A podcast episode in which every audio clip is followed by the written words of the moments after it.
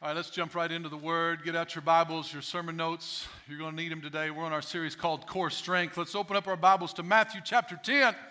Yeah! Come on, somebody. We're happy about the Bible. Matthew chapter 10, Core Strength. Core Strength, our value. We've been talking about building a culture, and we realize that building a culture, you can only build on certain values. So we are, we're establishing certain values and and these are the 10 values that I felt like God put on my heart that we wanted to build. If we was to build a church, then we're going to build on these 10 core values. There could be 100 values, and there may be things that you think are very important that's not on the list that, that God's speaking to me, but it just means we had to narrow it down to something uh, that we could digest a little bit. So we made it down to 10 things that we would build the church on. Number first one we talked about, we want to be with him. His presence means everything. We want to be about who he is, seeking the presence of God in your own life, relationship, not just information. We talked about that.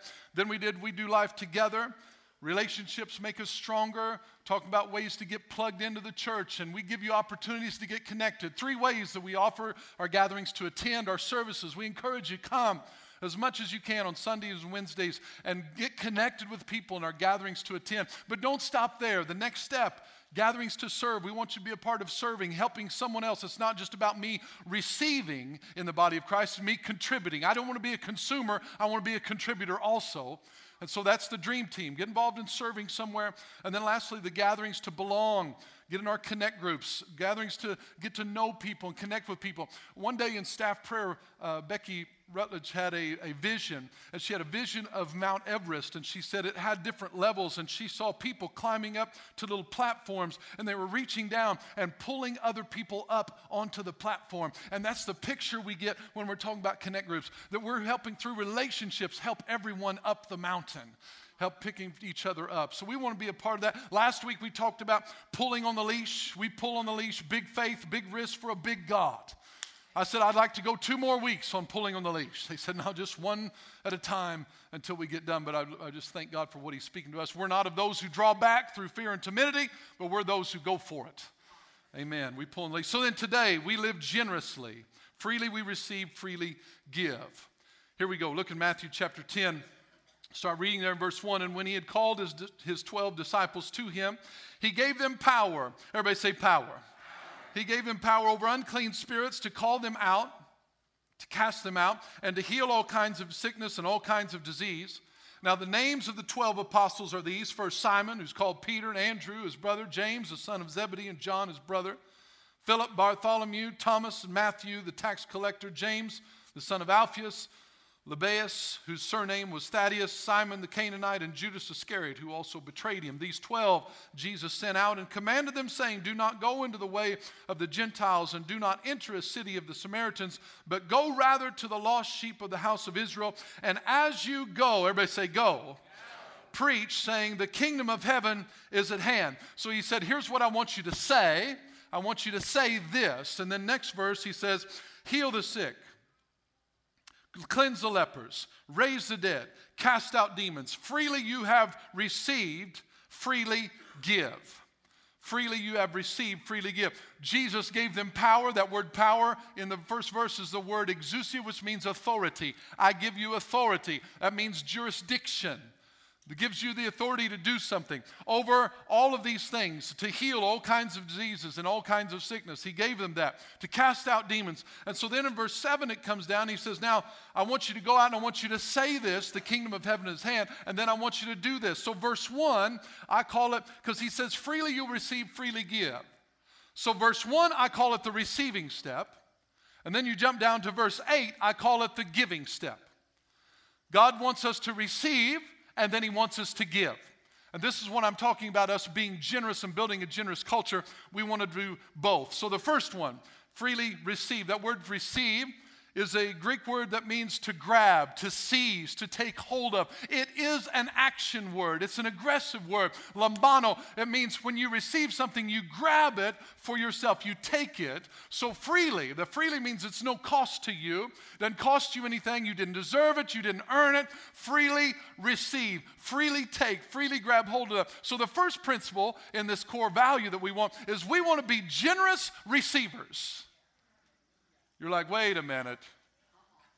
Hey, listen, you got to be a generous receiver before you can be a generous giver. Because if we won't freely receive, we won't have anything to give. So he says, freely receive. So we want to build a culture where we're not afraid to receive, to grab hold of everything Jesus died to give us. Don't apologize for going for everything Jesus died to give you. Don't feel embarrassed about pressing and pulling on the leash and say, God, everything you have for me, I want it in my life. That's a generous receiver. Why do we need to be a generous receiver? Because if I will not receive, then I will not be able to give. Freely receive. We want to build that culture. We be free receivers, freely to grab hold of. We've got to get it. If you won't receive forgiveness, if you won't generously receive forgiveness, you won't give forgiveness. If you won't generously receive love, you won't give love. If you won't generously receive mercy, you won't show mercy to other people. Some people are so hard on themselves. I know it's not you, but the other people, they're hard on themselves. They won't forgive themselves. And they think that's okay. But the problem is, the Bible says, love your neighbor as so if I won't forgive myself, if I won't love myself, guess what I'm going to carry over to you? That if I'm hard on myself and I think that's a good quality, I'll be hard on you. And the Bible says the same measure that you use for others will be measured back to you. So he's talking about judgment there. He's talking about what I show others should be what I want shown back to me. And I've been given unending mercy and grace and favor from God, so I need to release that to others. But if you won't receive it for yourself, you won't show it to somebody else. I don't deserve it. I don't deserve it. So now you'll look at everybody else, you'll say, they don't deserve it either. They're worse than me. if I don't deserve it, they sure don't deserve it. So we got to freely receive, freely receive. Then the next thing we want to do is freely give. Here's what that word give means it means to cause to happen, to make or produce something. Freely give at no cost to them. Cost them nothing. Freely give. So the word is used like of a seed giving fruit or producing fruit. So God wants us to freely receive so that we can go out and we can freely give. In other words, He wants us to produce results with what we receive. He's not asking you and I just to receive information so that we get fat heads with great knowledge. He wants us to go out and produce some results with what we receive. Freely give. Go out and produce some results. You say you believe this, then go show it. He said, Hey, disciples, I'm going to freely give you authority to heal all kinds of sickness and disease. So now in verse 8, he says, Shoo, now go do it. Go produce results with what I've given you. Oh, I, I just thought that was a good theory. I thought that was just a good amen point in the sermon. He said, No, I want you to go produce results. So, this is what it means by freely give. I want to build a culture where we go out and our desire is to produce results with what Jesus has told us. I don't want us just to have a better sermon, I want us to have better actions. Before we do it, we do it. We do what He's called us to do. We produce results. So, we want to give generously. We want to give generously in all areas, but specifically for this core value, I'm going to talk about finances. The reason I'm going to talk about finances is because when I looked at the core values and the things that I thought are important, if God was to give me, and I believe that's what He's done in, in putting me in a position of pastoral leadership, but if He'd give me a disciple, a raw believer, and He said, Chad, now I want you to take them under your wing and I want you to teach them the kingdom. One area that I would teach them is biblical financial wisdom. I would teach them that. Because, see, finances are probably the most common problem in a church body. We all got issues, we all got issues, but money is probably the most common issue that people deal with. You don't have to amen me. I've pastored people for a while. I know what people deal with. So it is the money is the common problem. But the problem is it's probably the least talked about subject in church. Most common problem, least talked about. Why is that? Because the devil doesn't want us to know what the Bible says about finances.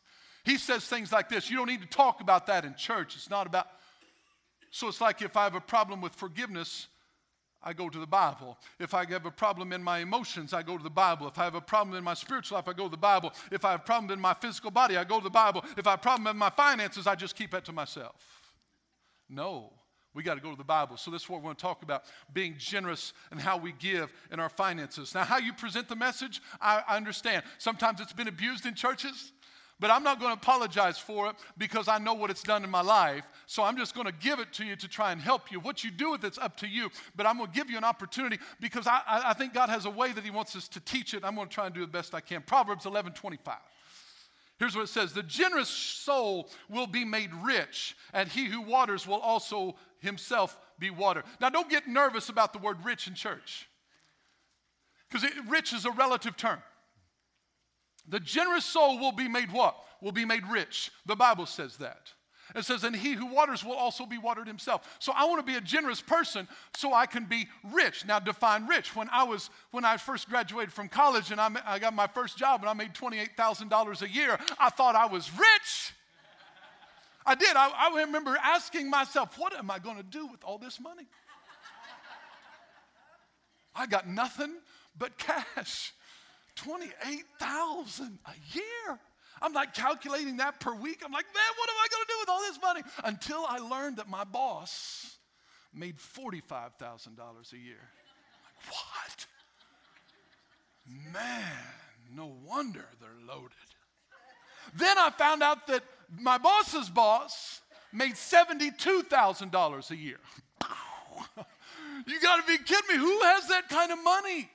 And then I found out that my boss's boss's boss made $120,000 a year. And I thought, I can't stand it. What would anyone do with that amount of money? And then I found out that the basketball coach of the university that I was employed at made $500,000. Rich is relative. Some of you are so rich, you don't even know it. You don't even know it. I've been to places where you are swimming in money compared to them. Rich is relative. Don't be afraid of rich. What we can control is our heart and generosity with what we have. Let's be generous with what we have. Uh, another verse, Proverbs 22 9 says, He who has a generous eye will be blessed. You got to have a generous eye. You got to have a generous eye, not a stingy eye, a generous eye will be blessed, for he gives his bread to the poor. Here's what generous means in Webster liberal in giving, open handed. A generous benefactor marked by abundance, ample proportion. So we want to live generously. We want to have an open hand. Some, sometimes God's got to pry some of your hands open.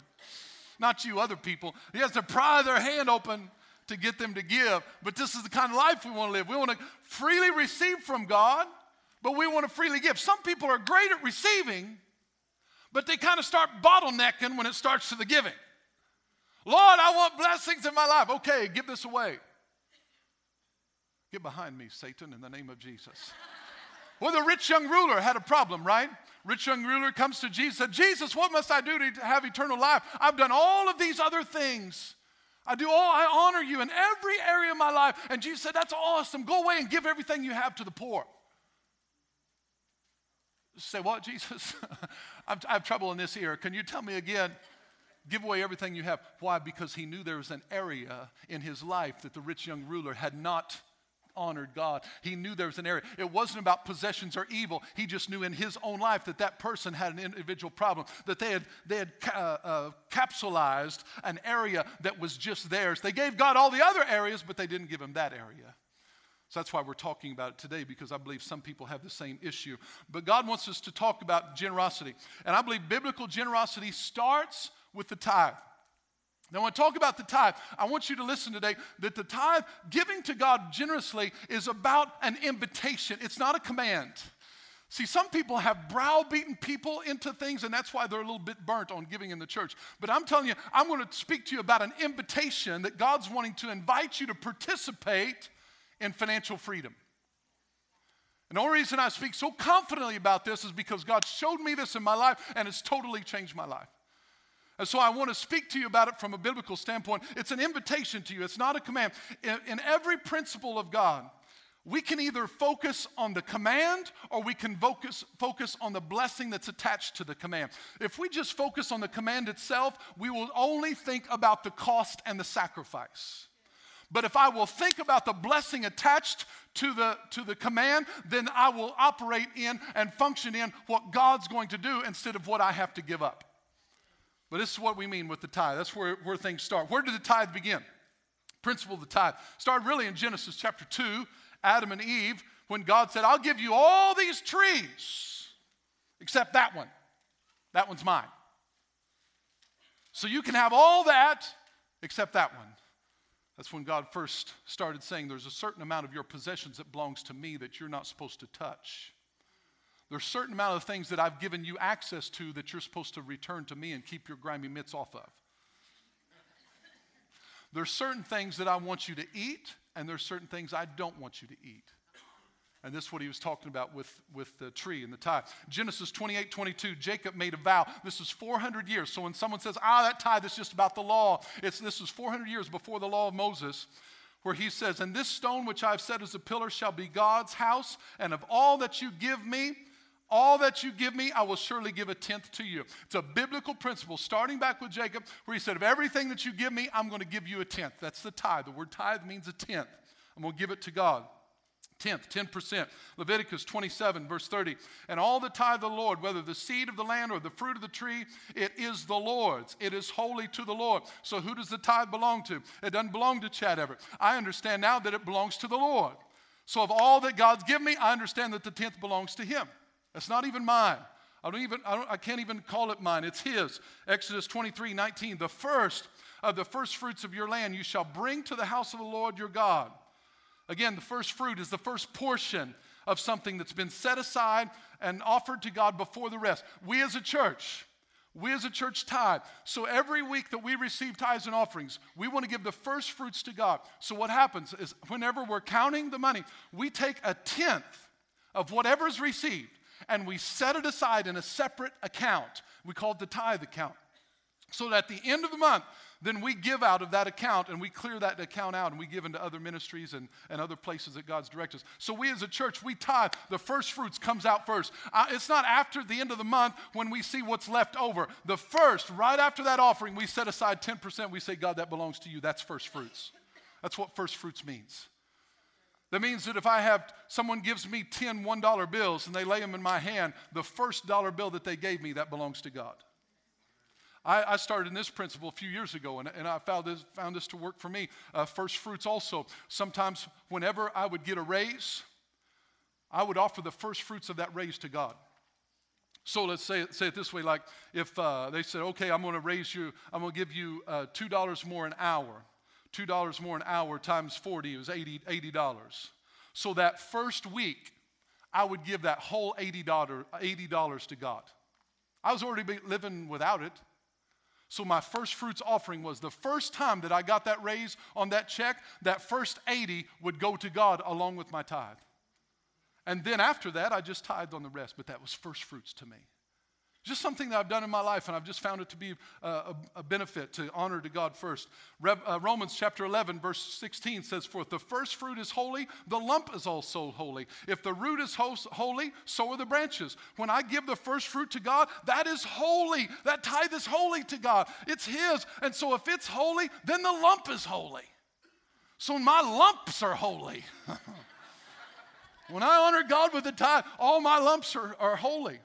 But sometimes, again, we gotta, we gotta figure this out. Proverbs 3, 9, and 10. Let me give you another one. Honor the Lord with your possessions. Honor the Lord with your possessions and with the first fruits of all your increase. So your barns will be filled with plenty and your vats will overflow with new wine. In the Bible, increase came by cattle or farming. But we honor the Lord with all of our increase. Your increase may come from teaching or coal mining, oil field, banking, retail, medical field, insurance agent, farming, dentistry, factory worker, secretary, whatever it may be. But we honor Lord with all of our increase. Here's what I would teach that disciple that God give to me. I would say every bit of increase that comes into your life, God gets 10% of it. It doesn't say every bit of your net profit. It says every bit of your increase. So I've taught my kids this that someone gives you a $20 bill, I say, how much of that's God's? Two dollars. so that's right. That's right. Well, I don't have any change. You get change. You get change. We have banks. They will give you change and you honor the Lord with that. See, all my increase, you say, well, what's increase? I don't, you work that out with God, but I'm just telling you, the scripture tells if I will honor him with, with my possessions and the first fruits of all my increase, it's going to be a blessing in my life. Here's a story for you. Sometimes we have trouble with this, though, and I, I walk through this. See, money's a test. If you won't pass the money test, you're going to have trouble fo- uh, following God in greater obedience. Uh, Jesus, how much do I go there? Let me tell my story. Maybe this story will help you. See, there's this guy named John. We'll call him John. John came up to the pastor and he said, Pastor, uh, I need you to pray for me. I'm having a little trouble. He said, Well, what's, what seems to be the problem? I'm having trouble tithing. He said, Well, what is that? He said, Well, when I made $50 a week, my tithe was $5, and man, it was easy. But then, then I started making $500 a week, and, and my tithe was 50, and that was okay. But now, Pastor, I'm making $5,000 a week. And that $500 tithe is a lot of money. Could you pray for me? The pastor said, Absolutely. Let's pray. Father, would you please reduce John's income back down to $500 so that he can honor you with the tithe? John's like, Whoa, whoa. Easy, preacher. See, why do we choke? Why do we choke on it? If we don't have any problem with the amount that God blesses us with, why do we choke with the amount we've got to give back to Him? See, if we'll pass the test on the little amount and be faithful in the little, because some people disqualify themselves. They say, Well, I don't make enough money to tithe. Do you make a dollar? If you make a dollar, I when I first began to pass this test was on an unemployment check. I was freshly married. I mean, freshly, like two months into it. I got laid off. Bless the Lord. Oil field prices, 1997, 1998, 1998. And I, I, went to unemployment, first time and only time I ever drew unemployment in my life. And my, my gross check was $260. $260. And the Lord said to me, Are you still going to honor me? I'm like, well, Lord, this is unemployment. I'm freshly married. I gotta, I gotta take care of this woman you gave me. God kept speaking to my heart. And I said, Lord, reason I, I get emotional because this is a big deal. I'm, I'm an accounting major, got a degree in accounting. I know money a little bit. And it was a big deal for me. I was a miser, I was a keeper. Don't touch my money. It's mine, it's mine. I'm like Daffy Duck, it's mine.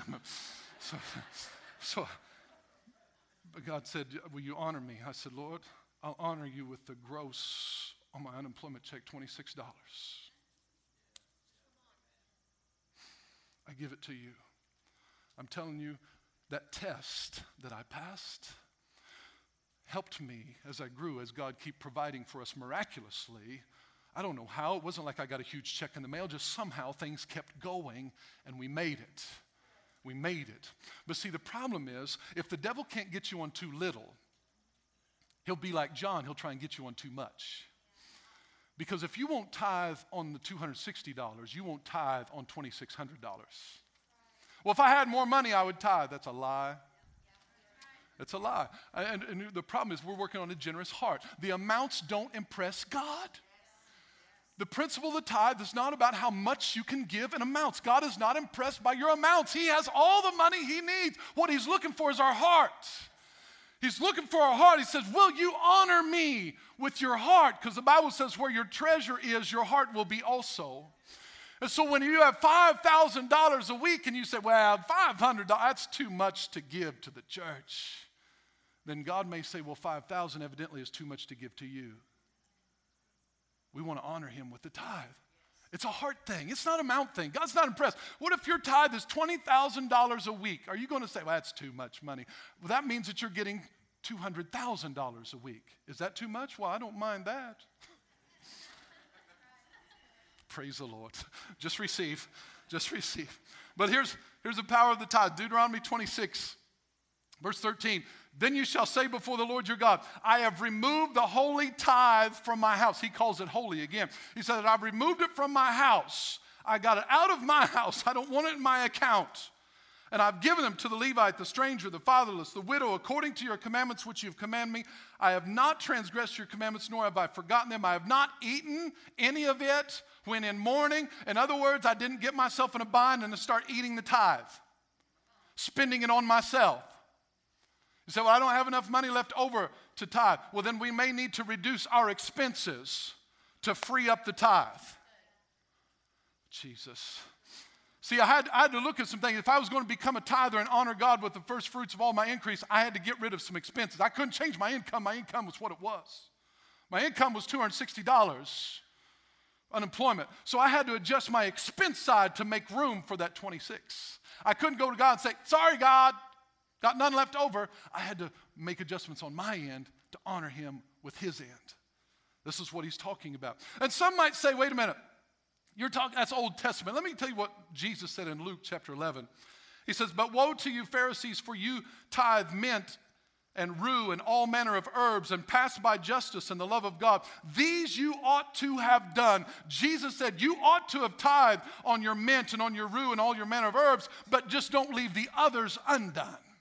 Jesus was confirming tithing in Hebrews chapter 7, also confirms tithing in the New Testament, how here men receive tithes, but actually it's in heaven that they're actually receiving my tithe. This is why I don't bring my tithes and, and to give to the church, I bring my tithes to give to God. I'm honoring God with my tithe, I'm worshiping Him with my tithe, I'm trusting Him with that. One other scripture we'll go to that's a little more familiar for some Malachi chapter 3, verse 8. And again, I want you to see this not as the command, not as the, the furrowed brow. I want you to read this with a blessing attached to it. Will a man rob God? Yet you have robbed me. But you say, this is God talking to them. They said, In what way have we robbed you, God? He says, In tithes and offerings. You are cursed with a curse, for you have robbed me, even this whole nation. Look what he says Bring all the tithes into the storehouse, that there may be food in my house, and try me now in this. Prove me now in this. God's inviting us. He says, Hey, prove me. Try me now in this. Here's the promise part. If I will not open for you the windows of heaven and pour out for you such blessing that there will not be room enough to receive it, and I will rebuke the devourer for your sakes, so that he will not destroy the fruit of your ground, nor shall the vine fail to bear fruit for you in the field, says the Lord of hosts. And all the nations will call you blessed, for you will be a delightful land, says the Lord of hosts. I want to concentrate on the blessing side of that and not get discouraged by the command side. I want to bring the tithe and say, Lord, thank you. Here's the tithe. Praise you for who you are. I'm going to worship you in it. I'm going to be joyful about it, and I trust that you're going to do your part. You're going to rebuke the devourer for me. You're going to take care of me. You're going to supply all my needs. Thank you, Lord Jesus. I'm going to concentrate. He's going to do his part if I do my part.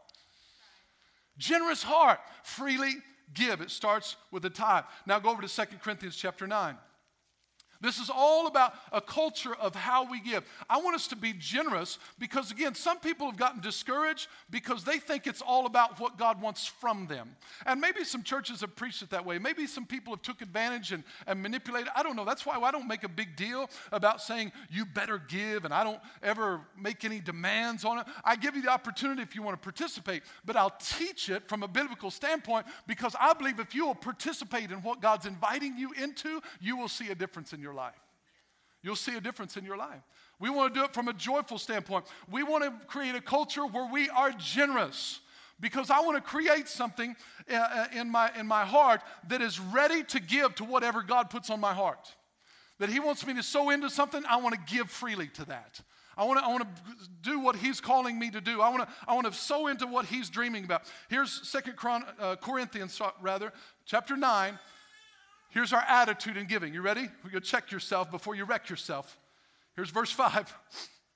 Therefore, I thought it necessary. This is Paul exhorting a church about their giving. He said, I thought it necessary to exhort the brethren to go to you ahead of time and prepare your generous gift beforehand, which you had previously promised, that it might be ready as a matter of generosity. That word generosity means freely willing God didn't have to pry it out of my cold, grubby hands. I came in freely to give it to Him because it's from my heart. It's a matter of generosity and not grudging obligation. You know what grudging obligation means? It means force or intimidation. You better give. That motivates me. That's not the, that's not the message of God. He said, I want it to be a matter of generosity from you. God doesn't want to take things from us, He wants to receive what we lovingly give Him. He wants it to be a relationship where He freely gives, I freely receive, and then I freely give out of what I've received. I don't want to be a free receiver and a reluctant giver. I want to be generous on both ends. And that's what he's talking about here. Let's read on. Because we want, a, we want a generous heart. Uh, uh, one, I'll throw this out difference in the grudging obligation, greedy heart. Selfish, we want a greedy heart versus a generous heart. Those of you who have kids, did you have to teach them to be selfish or teach them to share?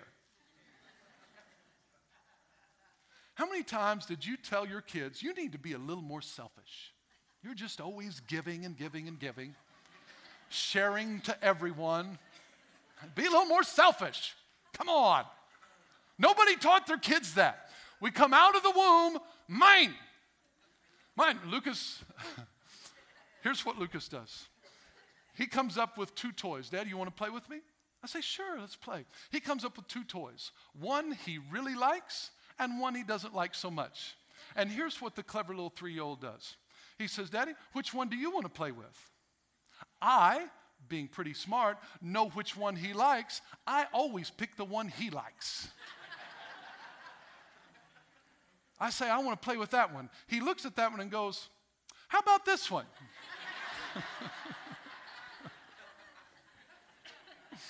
We're selfish by nature. Our, our unredeemed nature is selfish. But when we're born again, God wants to give us a generous heart. So we don't have a selfish heart anymore. We should have a generous heart. That now we have that favorite toy and we say, You play with this one, I'll take that one.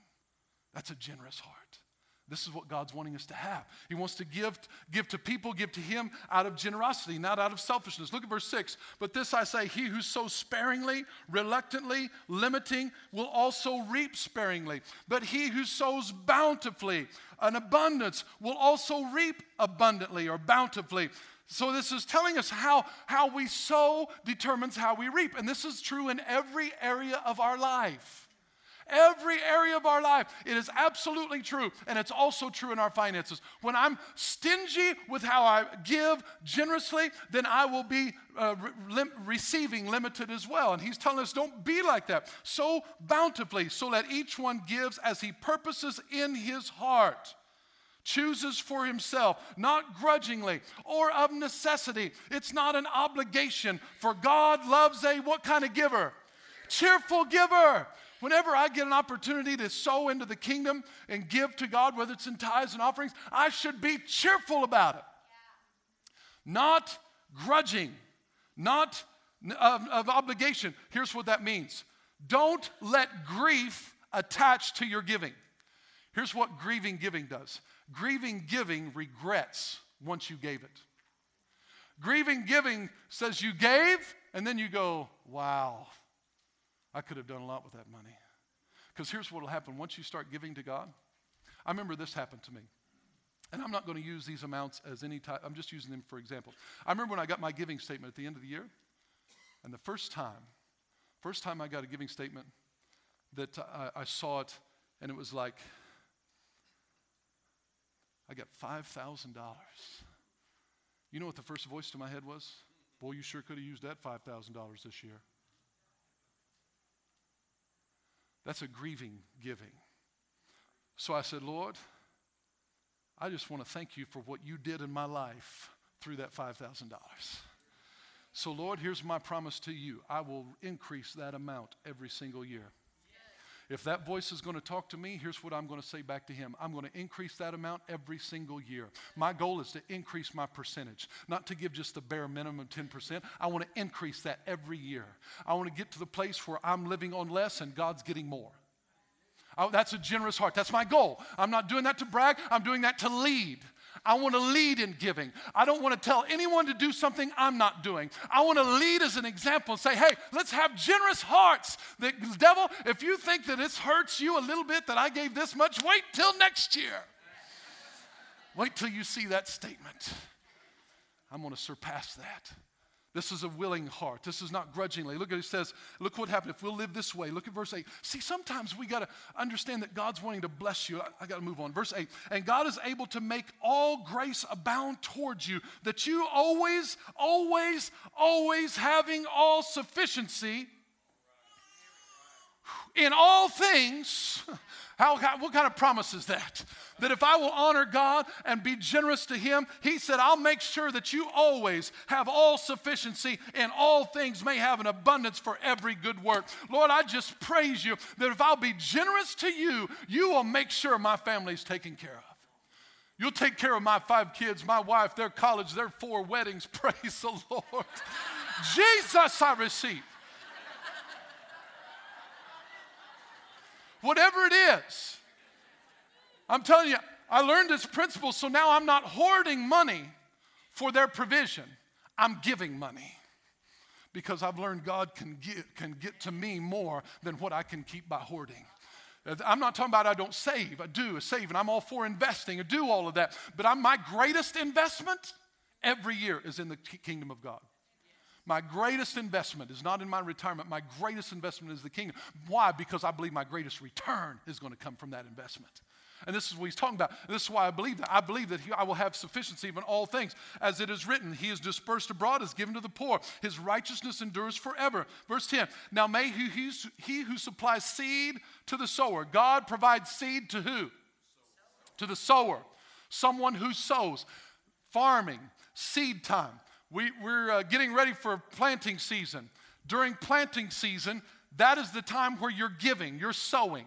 This is not a time that you're reaping. This is a time that you have. Uh, I asked a farmer about this, and he called these the direct inputs where you have certain costs, inputs that you're contributing. This is the cost of your seed, your, your uh, herbicide, your, all, these all these costs into actually the seed itself and producing it. You have direct inputs on the front. Well, this is how I look at money. Money is a seed to me. So I give it now, and I understand the benefit of that seed is going to come later, but I give it with a joyful heart right now, knowing that it will produce fruit in my life. This is what he's talking about. Be someone who's giving and generous because he will supply seed to the sower. God is not trying to just get something from you, he's trying to get something to you so he can get it through you. Some of the increase God brings into my life, he brings it because he knows where I'll put it. He knows that I've set up a system on where I give and my percentage of that. So if he says, I want more into that place, he says, I can give it to Chad because I know a percentage of that will get there. That's the only reason he provides seed to the sower, is that he doesn't give seed to the hoarder. They're a pond. You ever had been around a pond? We had cattle ponds. Get that scum over the top of them because there's no water movement. I don't want to be a pond. I want to be a river that flows through. Keep it going. Keep it coming. He says, what? He goes on to say, He'll multiply the seed you have sown and increase the fruits of your righteousness while you're enriched in everything for all liberality, all generosity, which causes thanksgiving through us to God. He said, I'm going to enrich you so that you'll be liberal, so you'll be generous, so you'll be giving. Now, now go back to chapter 8, verse 7. I want to close with this verse. But as you abound in everything, this is talking about giving in chapter 8. Read all of that chapter. But as you abound in everything, in faith, in speech, in knowledge, in all diligence, and in your love for us, see that you abound in this grace also.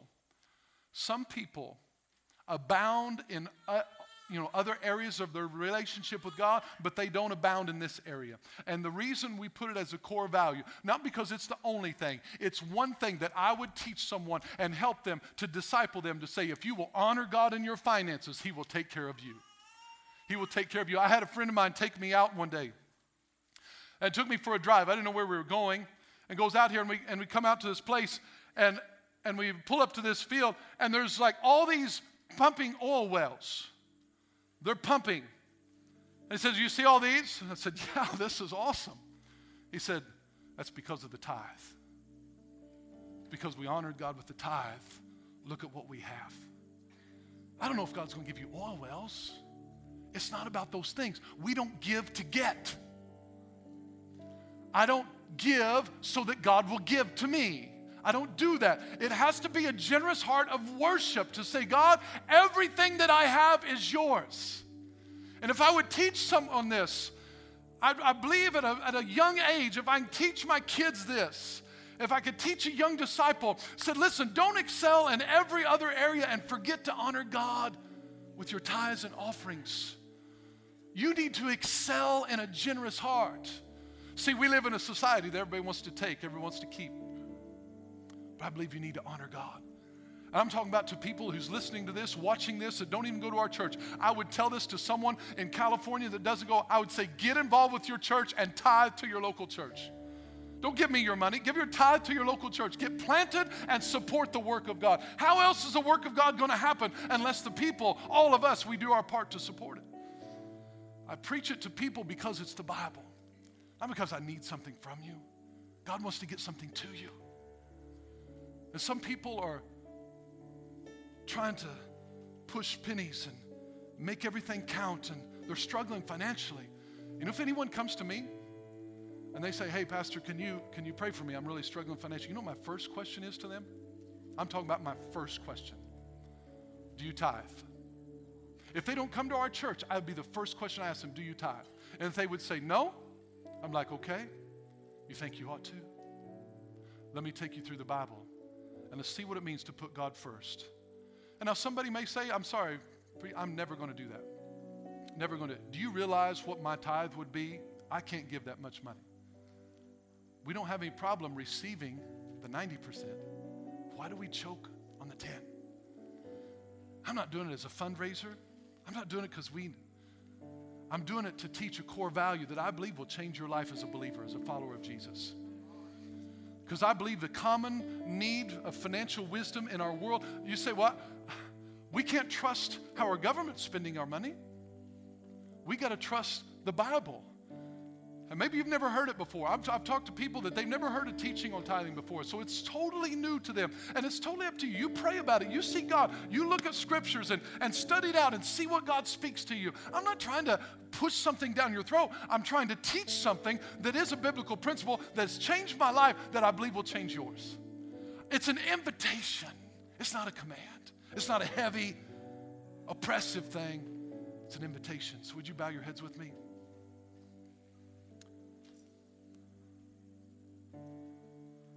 This message is about finances because it affects us all. God's not ignorant of the fact that we have needs. But I want you to have sufficiency.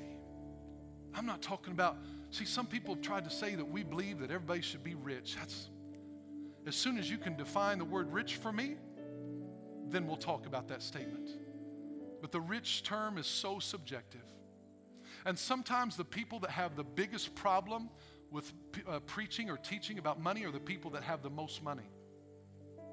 I don't know if it's because they think they've earned theirs and they don't want to hear anything about how God wants to. I don't know. I'm not going to try and pretend that I know what it is, but I just encourage you to listen to God right now and ask Him this question God, am I honoring you with my possessions? Am I honoring you with everything that you put into my hand? You have blessed me. Now you say, listen, I'm living paycheck to paycheck. You are blessed compared to people that I have seen.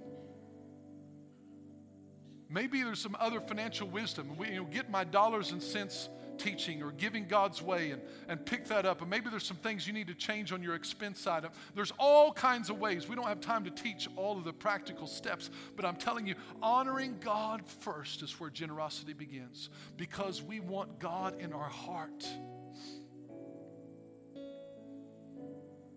I'm not looking for your dollars. Remember, our dollars don't impress God, our heart does. You could be in a place where you've dropped $2,000 in the offering, and the person next to you drops $20 in the offering, and in God's eyes, they may have put in more than you did. He did that with the woman, with the widow woman who came and put in two mites, and Jesus pointed around and said, She gave more than everyone here because she gave out of her livelihood. God measures our giving by what's left over, not by what we give. He's not impressed by how many zeros are behind my number. He's impressed by my heart that says, Lord, I want to give to you because I believe that your blessing will be in my life. So I want to give us opportunity to pray. I want you to open up your heart to what God would say to you. If this is an area that you've not excelled in this grace, as 2 Corinthians 8 says, you've not excelled in it. You've held back for whatever reason. Maybe you were hurt by a church and you don't trust a church. If you don't trust this church, find a place that you can believe in. Find a place that you believe they walk in integrity and honor, and you sow and honor God with the tithe. If it's not here, that's fine. That's totally up to you. I'm telling you, this is a principle that needs to go with you in your life. So I'm going to pray, and I'm going to ask the Holy Spirit to stir our hearts. Not so we can all be rich that's not the prayer. My prayer is that we will live generously with what we have. If your tithe this morning is $2, you give it and you rejoice. you rejoice in God. If someone gives me a $20 bill, I text $2 to God right away. I don't want the tithe in my account. It doesn't matter how small. Father, I pray for your anointing to move on our hearts that we will live generously. Mm, God's reminding me of something right now. Some people listening to this, you need to freely receive. He's taking me back to that for just a second. Thank you, Lord. Some people need to freely receive what God has given you. You're so hard on yourself. You're beating yourself up over things that you've done, what's brought you to this point in your life. You're just hammering yourself. How could I be so stupid? How could I be so stupid? It's stupid. And God says, freely receive my grace and my mercy so that you can freely give it to others. Father, I pray in this church that we will build a culture of generosity, that we will be leaders that are generous in every area of our life as well as our finances. God, we want to freely receive this morning and we want to freely give. Thank you for honoring your part of the bargain, that you are rebuking the devourer for us. You are taking care of us. You are supplying all of our needs. You, Lord, are doing your part. We just want to honor you with ours today. So, Lord, I pray for revelation and understanding that it will be an invitation. It will not be grudgingly or out of obligation, but we will be cheerful in our generosity. When you tell us to buy someone's meal, when you tell us to pay for someone's groceries, when you tell us, Lord, we will just be cheerful and give out of generous heart. God, we pray for more resources to come because you know what we will do with it.